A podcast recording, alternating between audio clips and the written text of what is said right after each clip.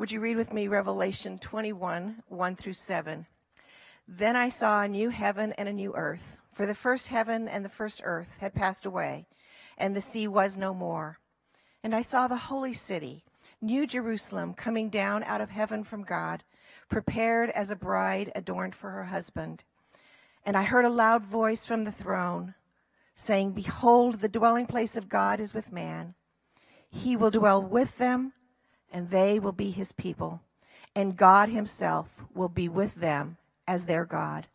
He will wipe away every tear from their eyes, and death shall be no more.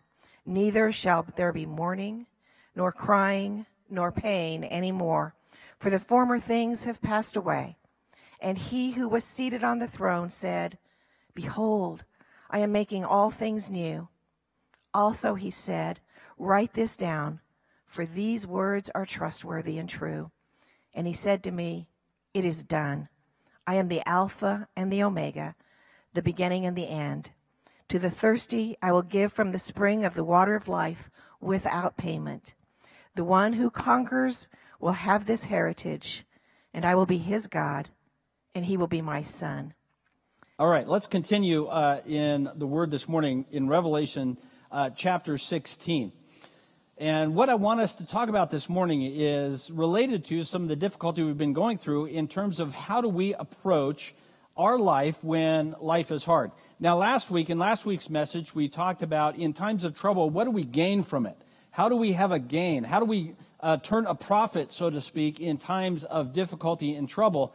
And this morning, I want to talk about what we should think uh, when life is hard. And let me explain what I mean by that. Uh, when an athlete is injured, so an athlete is playing their sport, maybe a sport of basketball, and he falls and twists his ankle and he's unable to continue playing in the game, there's two kinds of trouble, there's two kinds of difficulty that athlete faces. Uh, the first kind is the, the physical pain of the injury. The ankle is hurt, it's swollen, uh, it's turning red. There is the physical pain of the injury itself that is uh, hard to handle. But on top of that difficulty is all of the things racing through the athlete's minds. Will I ever be able to play again? Is this injury career ending? Am I going to be able to recover in time for the playoffs? All these kinds of things will race through an athlete's mind. So there's two ways that we are experiencing difficulty and hardship. One is the hardship itself, is the, the actual realities of having schedules turned upside down, of uh, folks who haven't been homeschooling, who are suddenly homeschooling, going to the store and not having the things that you want to purchase available the way they used to be. And so there's the, the realities of life is, is hard, or at least harder than it was uh, before. On top of that is how we think about it. Is how we think about it. Is this going to end? When it does end, is it going to end really? Uh, what are the long term effects? And uh, as Christians, not only that, we, we even complicate it more so because we wonder, where is God in this? What is God up to in this? And so it's really important for us as Christians to say, not only do I experience life being hard sometimes, but what am I to think? How am I supposed to process, excuse me, when life is hard? The Bible tells us to take captive every thought and submit it to the authority of Jesus Christ. And that's a way of saying, our minds aren't a blank slate. We can train our minds the same way we might train our bodies through physical fitness. Is we can teach ourselves what does it look like to think Christianly? How do I process through life in a way that's biblical that also recognizes the realities of life? So we're going to work through a couple of passages of, of scripture in Revelation to help frame how we might think about life when uh, life is hard. So what to think when life is hard? Uh, the first thing is this is the unexpected has been predicted. The unexpected has been predicted. Uh, so I'm going to read Revelation chapter 16, and I have to tell you right up front, unless you've already started reading it, it's a really, really terrible part of the Bible. It's terribly sad, uh, but we need to read it nonetheless. Here's, here's what it says in Revelation 16, beginning in verse 1. I heard a loud voice from the temple telling the seven angels, Go and pour out on the earth the seven bowls of the wrath of God. And here's a summary of what are in the bowls of wrath. The first angel poured out his bowl on the earth, and harmful and painful sores broke on, out on everybody who was worshiping the beast and, the, uh, and the, the image of the beast and the Antichrist. So everybody who had abandoned and rejected Christ to worship uh, the false Christ had these painful sores break out on them. Verse 3 The second angel poured out his bowl onto the sea, and it all turned to blood, and every living creature in the sea died.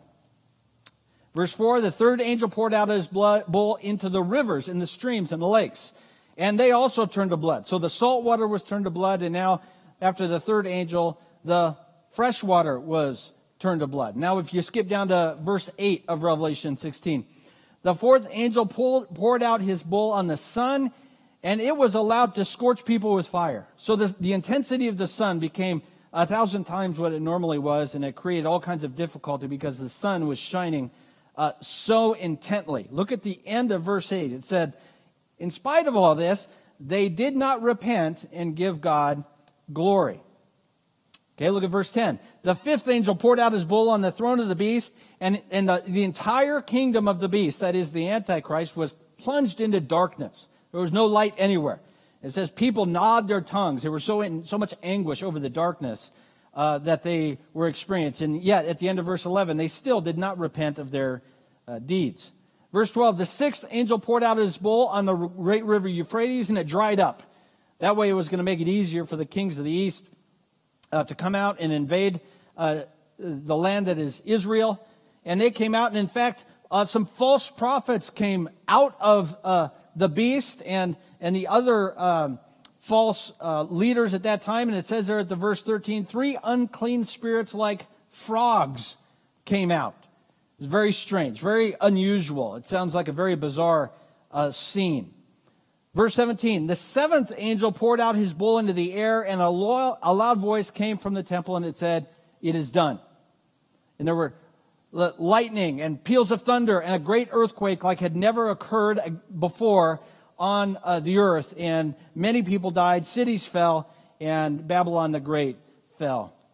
What to think when life is hard? As we can see here, the unexpected has been predicted. The life is hard has been anticipated from the very beginning. And we have all read the Bible, and you've read it, and there's times of good times and there's times of trouble. And we, and we read through these warnings and these understanding that times of trouble and hardship will come. And after a while, we just sort of read them and say, well, yeah, whatever. And what we call that is alarm fatigue.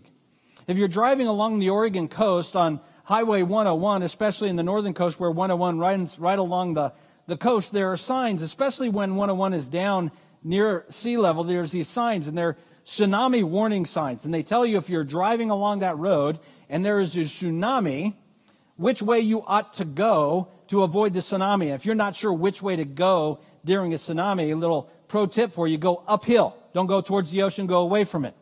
So the tsunami, now, if you have been on the Oregon coast as often as I have, you've driven past these tsunami warning signs a hundred times, a thousand times maybe.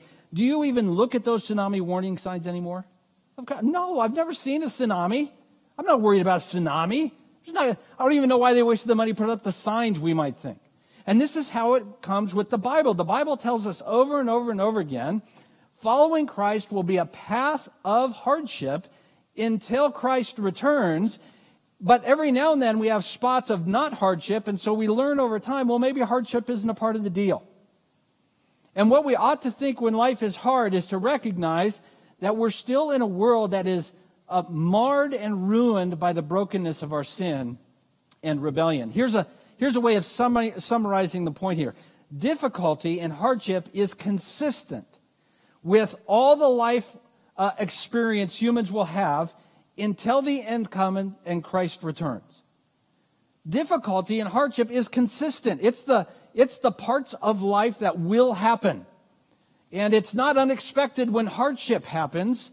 In fact, in many ways, it's unexpected when it, when it doesn't happen. And so, one of the things we have to think properly about difficulty is not why is difficulty here? It is actually to reframe how we think of it. God was so gracious that He waited till now. That hardship is a part of the, the normal ins and outs of living on a planet that has been ruined by sin. Now, as I was reading through these bowls of wrath, as they're often called in the book of Revelation, um, you may have noticed a similarity between uh, the, the things that were occurring when these bowls were poured out, as well as what was occurring back in Exodus when the uh, plagues occurred to Pharaoh in Egypt. Do you remember all those plagues? The Nile being turned to river, frogs and uh, flies and hail and thunderstorm and lightning, and of course, darkness. Egypt and this story are very similar, and the reason is this they serve as bookends to the redemptive story of Christ. We have at the very beginning of the story the plague of Egypt. And you say, well, the plagues of Egypt were really at the beginning of the story. They're in Exodus. But pay, you have to pay attention. Exodus is only the second book of the Bible. It's the, the story of God's of bringing things to draw people to himself. And what we might look at is the plagues of Egypt and these bowls of wrath as, as per, per, uh, parentheses. Here's what life is going to be like. And in the midst of this life, God is calling us to be his people. God is calling us out of uh, this world into his kingdom. And what we can mistakenly think is, well, the goal is to avoid hardship. But as long as we're between Egypt and Revelation, difficulty is a part of the story. Now, that's not good news. None of us want difficulty. None of us want hardship, and, and we shouldn't wish for it. We shouldn't hope for it. But we ought to have a way of thinking about it that when it occurs, it's not so foreign to us. We say, well, no, the Bible is quite clear about this. Hardship and difficulty is a part of the story.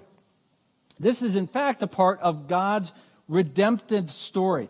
His story to draw people out of their own sin, to come to Him for uh, forgiveness through repent, repentance. There's no such thing in the world or in the Bible as senseless violence. Everything occurs according to God's purpose that He might use it to draw to Himself a people. So when we when life is hard, when we experience hardship and difficulty, we we should have a way of thinking about it biblically that says, well, this hardship is expected. It's not unexpected. In fact, the long stretches of peace and prosperity you and I often feel, we might be better informed to understand those as the exceptions. And understand, well, what is God doing those, during those times of peace and prosperity to prepare me for the realities that we're not home yet? Another way of thinking about this. Say, well, when is the hardship going to end so life can get back to normal?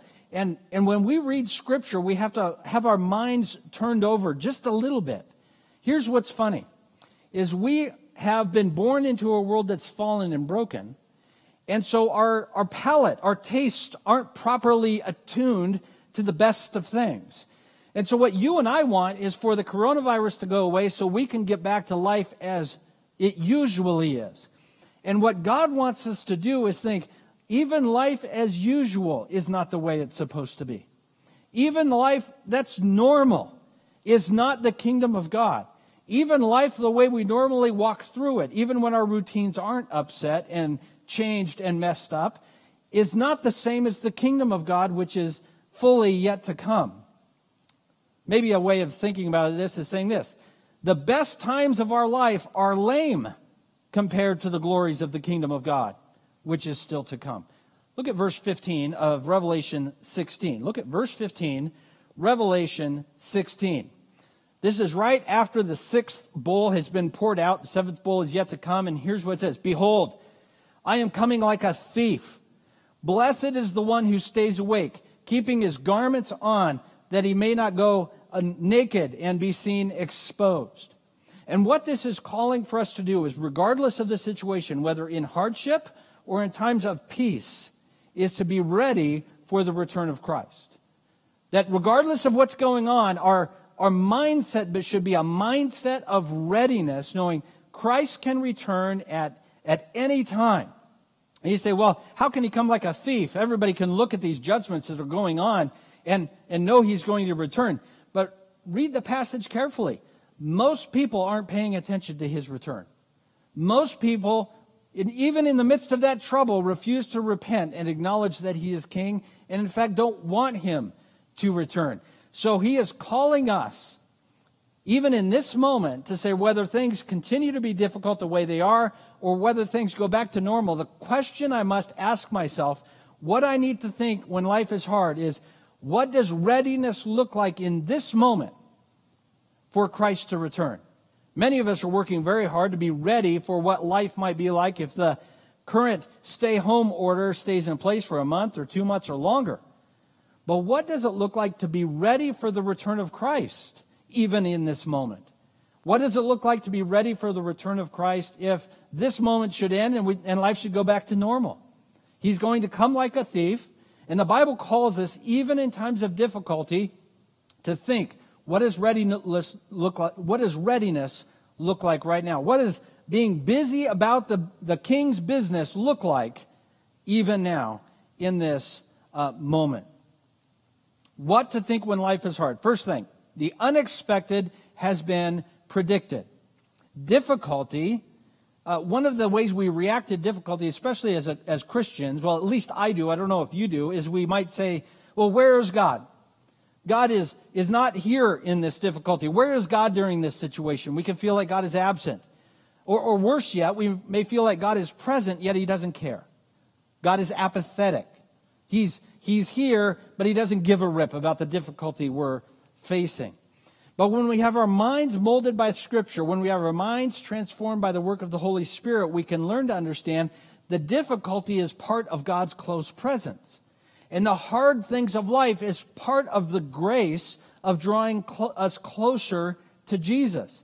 That the, the situations you and I face on a day in and day out uh, basis aren't unexpected. In fact, they have been predicted, and they're one of the primary ways God brings, him, brings us, by His grace, closer to Jesus. So, what do we think when life is hard? This has been expected. And as Christians, we can have our minds set on Christ and say, not difficulty is expected. All right, let's keep going on because that's too depressing. Uh, how do we find hope? Just because the Bible says that difficulty is true doesn't make it any easier. It's like, oh, thank you. Yeah, the Bible said life is going to be hard. That's very helpful, Greg. I really appreciate that. Glad we uh, logged in uh, this morning. So, how do we find hope? Just because the Bible is true and acknowledges that life will be difficult, uh, how do we find hope even in the midst of that?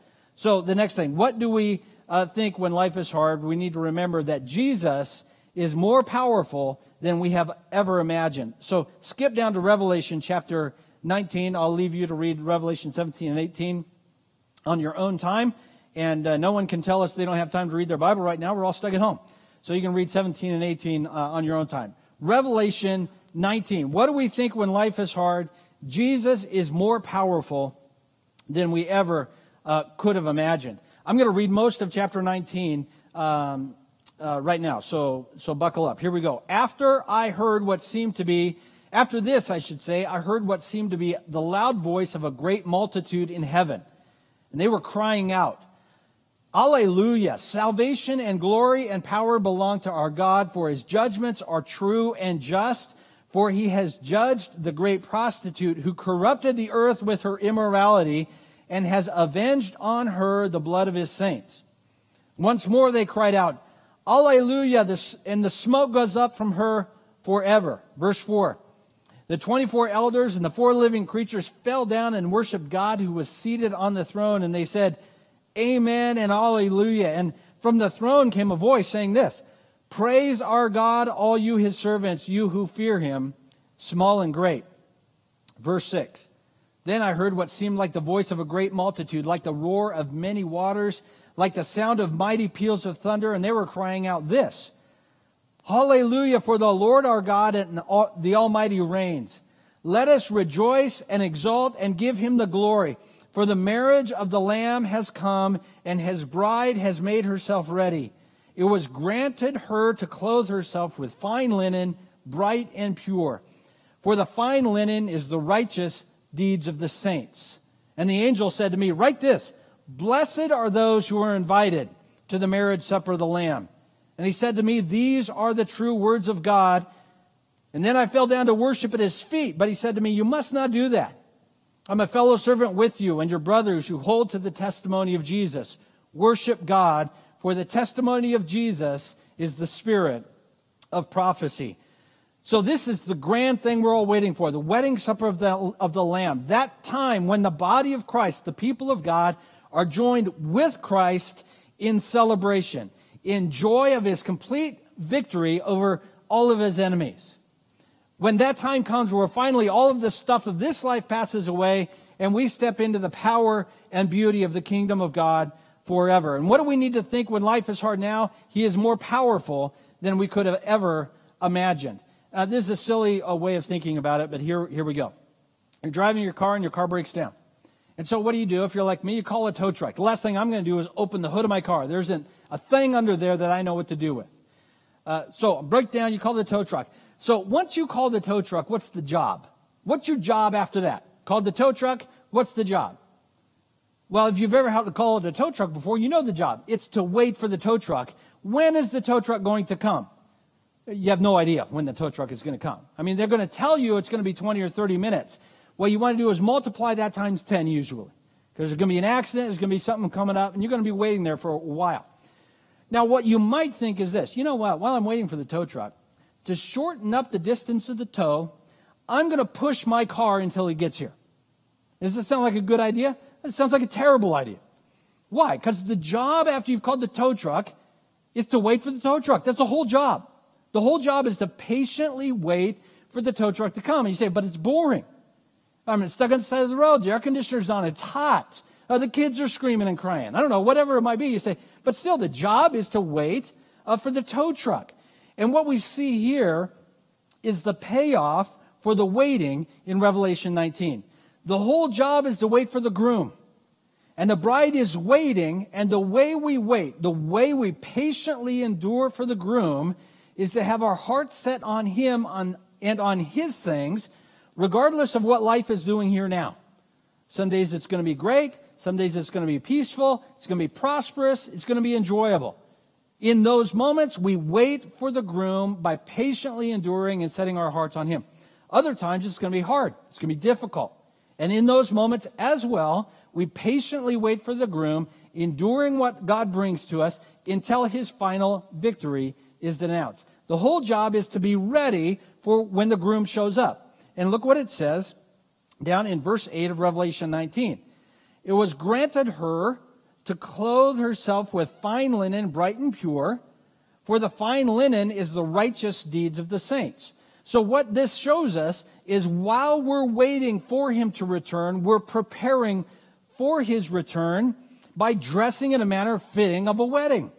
And the fine linen is obedient, a devotion to the king until the king returns.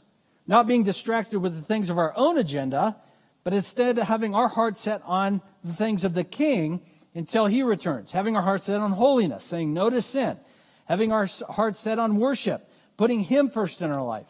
Having our heart set on humility like he did and, and serving others instead of serving ourselves. Then when he returns, our hearts and, and, and will be prepared well to enter into the wedding of the Lamb. There's another wedding in Matthew 25. So turn with me in your Bible to Matthew 25, verse 1. This is a great parable uh, that is worthy of consideration as we think about the wedding supper of the Lamb. This is what Jesus says in Matthew 25, 1.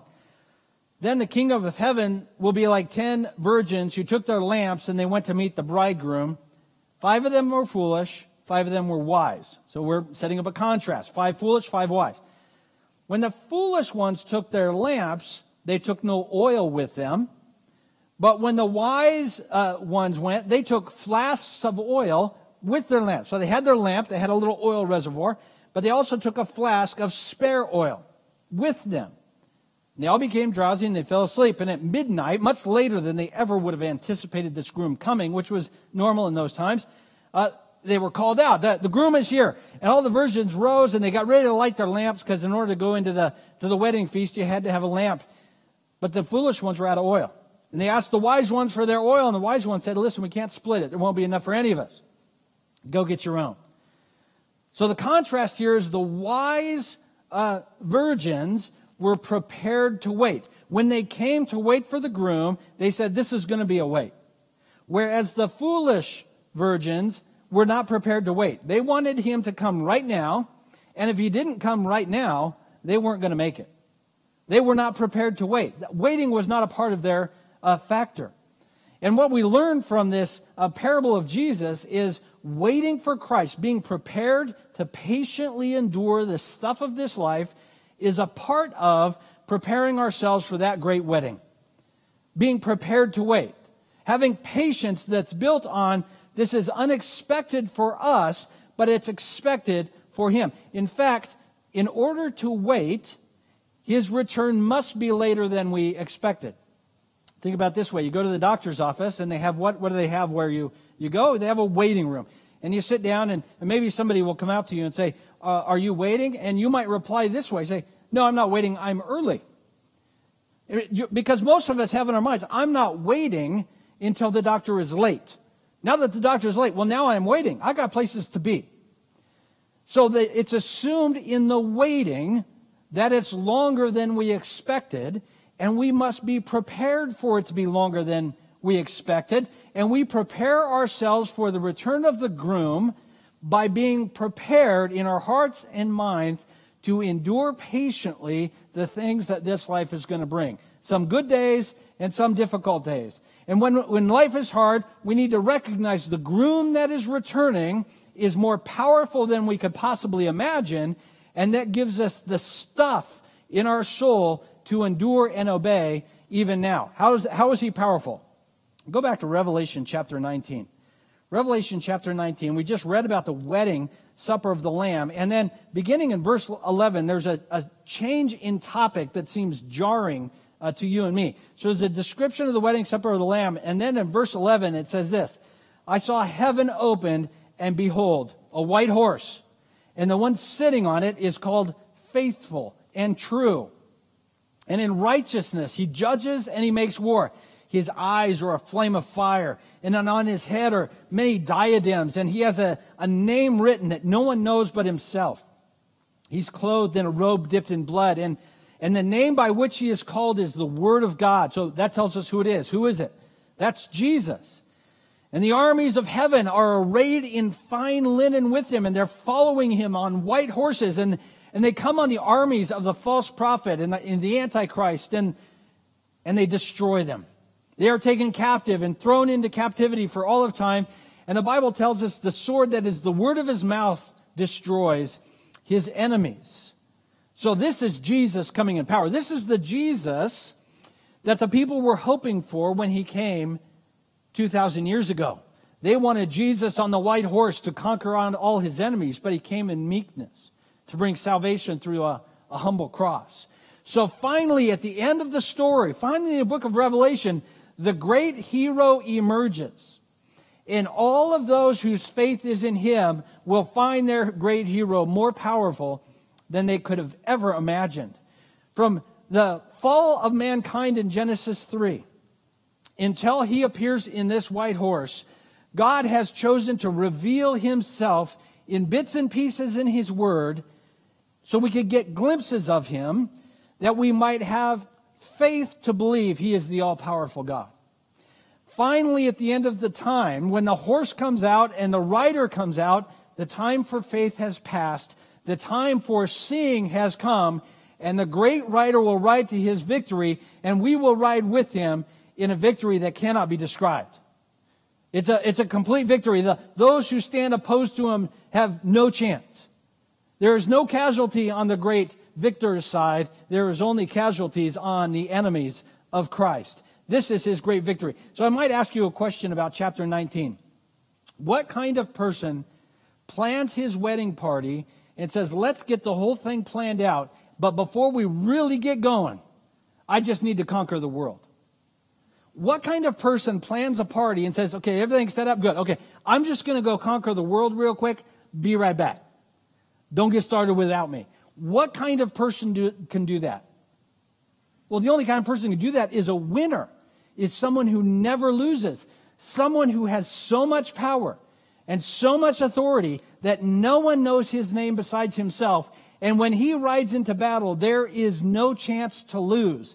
The only kind of person who can plan a party before the battle is a person who never loses, and this is our Savior, Jesus Christ. What are we supposed to think when life is hard? We're following that guy. That I don't care what the news says tomorrow, there is a day coming when the horse is going to come down with the rider on it, and COVID 19 can take a seat. There is a time coming when all of the fears are we going to have enough, and all of the fears of when is life going to be back to normal are going to take a seat. And we're going to say, I don't want life to go back to normal. I want life with the rider on that horse, and I want it to never end. What do we think when life is hard? He is more powerful than we ever could have imagined. How does that work today? Turn with me over to Romans chapter 8, beginning in verse 31. Again, I'm going to read a large section of Scripture, uh, so follow along with me if you are able. What then shall we say about these things? If God is for us, who can be against us? Sounds like he's read Revelation 19, but it hadn't been written yet when he wrote this, but he got it. He who did not spare his own son, but gave him up for us all, how will he not also with him graciously give us all things? Who shall bring any charge against God's elect? The answer is no one. Who is to get condemned? Again, the answer is no one. Christ Jesus is the one who died. More than that, who was raised, who is at the right hand of God, who indeed is interceding for us, even now. Who shall separate us from the love of Christ? Shall tribulation or distress or persecution or famine or nakedness or danger or sword? As it is written, For your sake we are being killed all day long and we're regarded as sheep to be slaughtered. So he is framing the victory of Christ for us here. He sent Christ and got victory done. And now Christ intercedes on our behalf day in and day out. And if you're like me, we need the intercession. Who's going to condemn you for what you did yesterday? No one. Christ is interceding on behalf of you. So, what does life look like between the cross and intercession and the great wedding day of the Lamb? For your sake, we are being killed all day long. We're regarded as sheep to be slaughtered. And we say, well, that doesn't sound like victory. Yes, it does. Read verse 37. No, in all these things we are more than conquerors through him who loved us. For I am sure that neither death, nor life, nor angels, nor rulers, nor things present, nor things to come, nor powers, nor height, nor depth, nor anything else in all creation will be able to separate us from the love of God in Christ Jesus our Lord. What are we to think when life is hard? He is more powerful than we could ever have imagined. The victory, victory is absolutely certain. We participate with him in this victory when even during the tough stuff of life, we say, nothing can separate me from him because he's making intercession for me. And the worst thing that can happen for me is I can punch out of this life through death and join him in the kingdom of God forever. We are victors in suffering because he is had victory over all things, and his victory in us is absolutely certain. Certain, I should say. So, how we see him today, what our eyes of faith allow us to see about Jesus today, will determine what our confidence looks like during difficulty. So, our, our confidence gets real wobbly when we see Jesus as a pansy. However, when we see Jesus the way that the Bible describes him as the creator and sustainer of the universe, the victor who is going to come and achieve complete victory, then we can even enter in times of difficulty like we have today with complete confidence.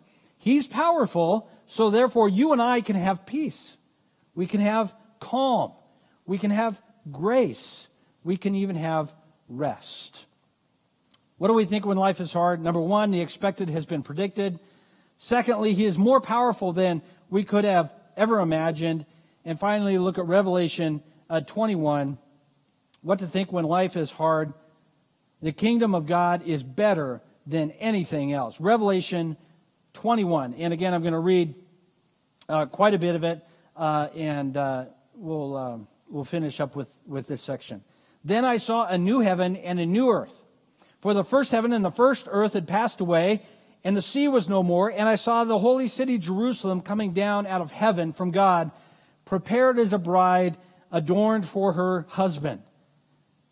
And I heard a voice from heaven saying, Behold, the dwelling place of God is with man. He will dwell with them, and they will be with his people, and God himself will be the, with them as their God. Verse 4 He will wipe away every tear from their eyes excuse me, death will be no more. Neither shall there be mourning, nor crying, nor pain any more, for the former things have passed away. Verse 5 Behold, I am making all things new.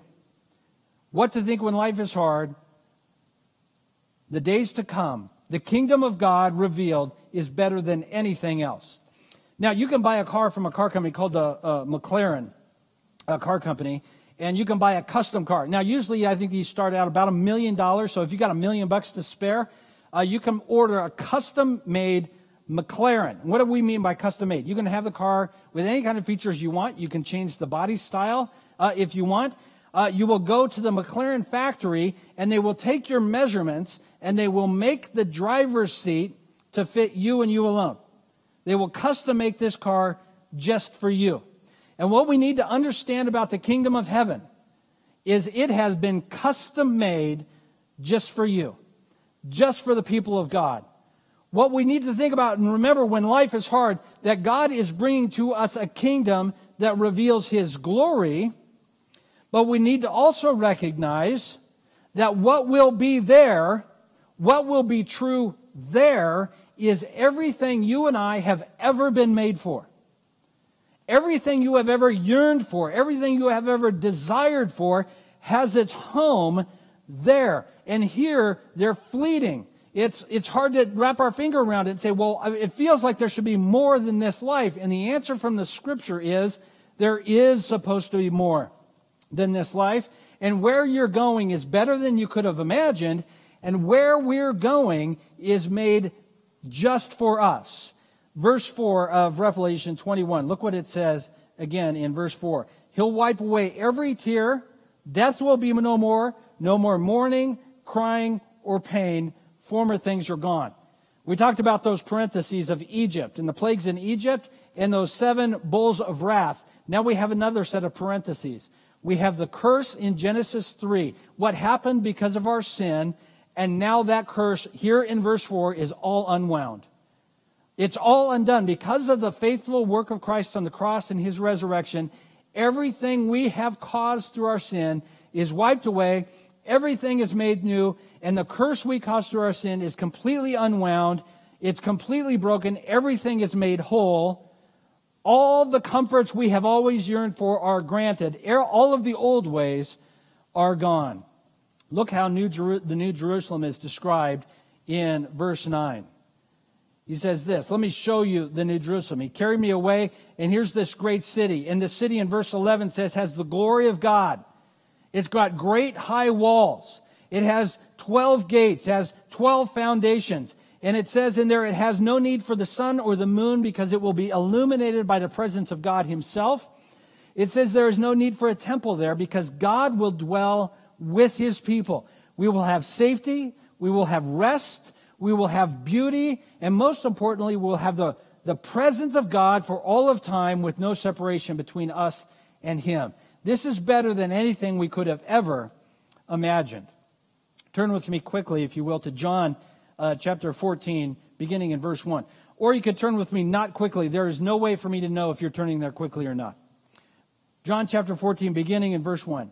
Here's what he says Jesus speaking. Let not your heart be troubled. Believe in God and believe also in me. In my Father's house there are many rooms. If it were not so, would I have told you that I go to prepare a place for you? And if I go to prepare a place for you, I will come again and take you to myself, that where I am, you may be also, and you know the way to where I am going. So Jesus is saying, I am going to my Father's place, the kingdom of God that, that one day will be revealed and it's made just for you. And when we get there, we are going to say, Oh, I see, this is my place. He is going to make it so that when you walk into that place that is your place, whatever that might look like, you are going to tell that your place has been prepared, for you and he had you in mind. It's not a barren apartment that needs to be decorated. You're going to walk in and you can tell that your Savior was thinking of you and the way you were made the way He redeemed you and made you when you get to that place. So when you get to that place, we have said it this way before, you're going to walk to that place and you are going to say, I feel like I am more at home than any home I have ever lived in. This is the place that every place I went home to, that this is the place I was actually thinking of. I thought I was home there at that house I bought. I thought I was home there when I went home for the holidays. But in fact, now that I am in this place, I realize that feeling was really me yearning for this place. This is my home. My father's house prepared just for me. And when things are hard, we need to remember that that place is better than any place else, that there is nothing like it. All right, last uh, verse, and then we will conclude. Luke chapter 19. One last thing to remember as we uh, think about this. Luke chapter 19, uh, beginning in verse 11. And of course, my uh, is not going to work, so I'm going to turn to Luke chapter 19 in this newfangled Bible they made uh, that's got pages you can turn in it. It's pretty amazing. Luke chapter 19, beginning in verse 11. While they were listening to this, Jesus told them a parable. A man of noble birth went to a distant country uh, and he was going to be appointed king. So he called his 10 servants together and he gave them 10 minas and he said, Put this to work for me. And uh, so he was made king and he came back to check in on his workers. And the first one came to him and said, Sir, here's your mina. It earned 10 more minas than the one 10 you had given me. And he says this, Well done, my good servant, because you have been trustworthy in a very small thing, take charge of 10 cities. The second one came and said, Sir, your five minas I've turned into five more. And he says, Well done. Well done, my good and faithful servant. You can take charge of five cities in my uh, kingdom. And another servant came and he was afraid of the master, so he had just buried it. And his master was very upset with him that he didn't uh, properly steward what had been given to him. And this is the point we're saying here. We are going to a place that Christ has prepared for us but we get to, through patient endurance of the difficulties of this life, have an influence on our experience there. Heaven is going to be fantastic for everyone. The kingdom of God is going to be the most fantastic place we have ever been for all of eternity. However, we have an opportunity here in times of faith to invest in our future through patient endurance now. What we have been made for is to worship God by faith today and experience reward in the future. Because we know the future is certain and good, we can endure hardship today because it is better than anything else. What to think when life is hard? The unexpected has been predicted. The Bible is honest with us. Life is difficult. And life is going to bring suffering and hardship. And there will be times of grace and peace and kindness. There will also be more times of difficulty in our life. And what we ought to recognize is the Bible understands what's going on and has properly described the trajectory of the human condition. It's one where we need to endure with Christ patiently, even though life brings us the unexpected. But we have to also recognize that Jesus is risen and he is the conquering king and he is coming back in, in victory. And because of that, we can have confidence in this life. Because of that, we can have confidence in this life to serve God with our whole heart and with our whole mind because we know when he returns, we will participate with him in his victory. We're going to celebrate Easter in just a couple of weeks. And because Christ is risen, we can have confidence, even in the most difficult of times, to trust in his return. And we can also pray, along with the Apostle John, for his soon return. Finally, this the, uh, the kingdom of heaven is better than anything we could possibly imagine. It's really better than anything else. And we must recognize you were made for something glorious. In you is a yearning for something great. In you is a, a yearning to matter, a yearning for significance and importance and even glory. And you can feel it in your soul. And it's in there. And the reason it is there is because you are to find your glory with the King of glory when he returns. Let's not take a cheap counterfeit of glory here and now. Here we can humbly endure with obedience the hardship God brings us so that one day we will experience uh, the glory of his victory through faith.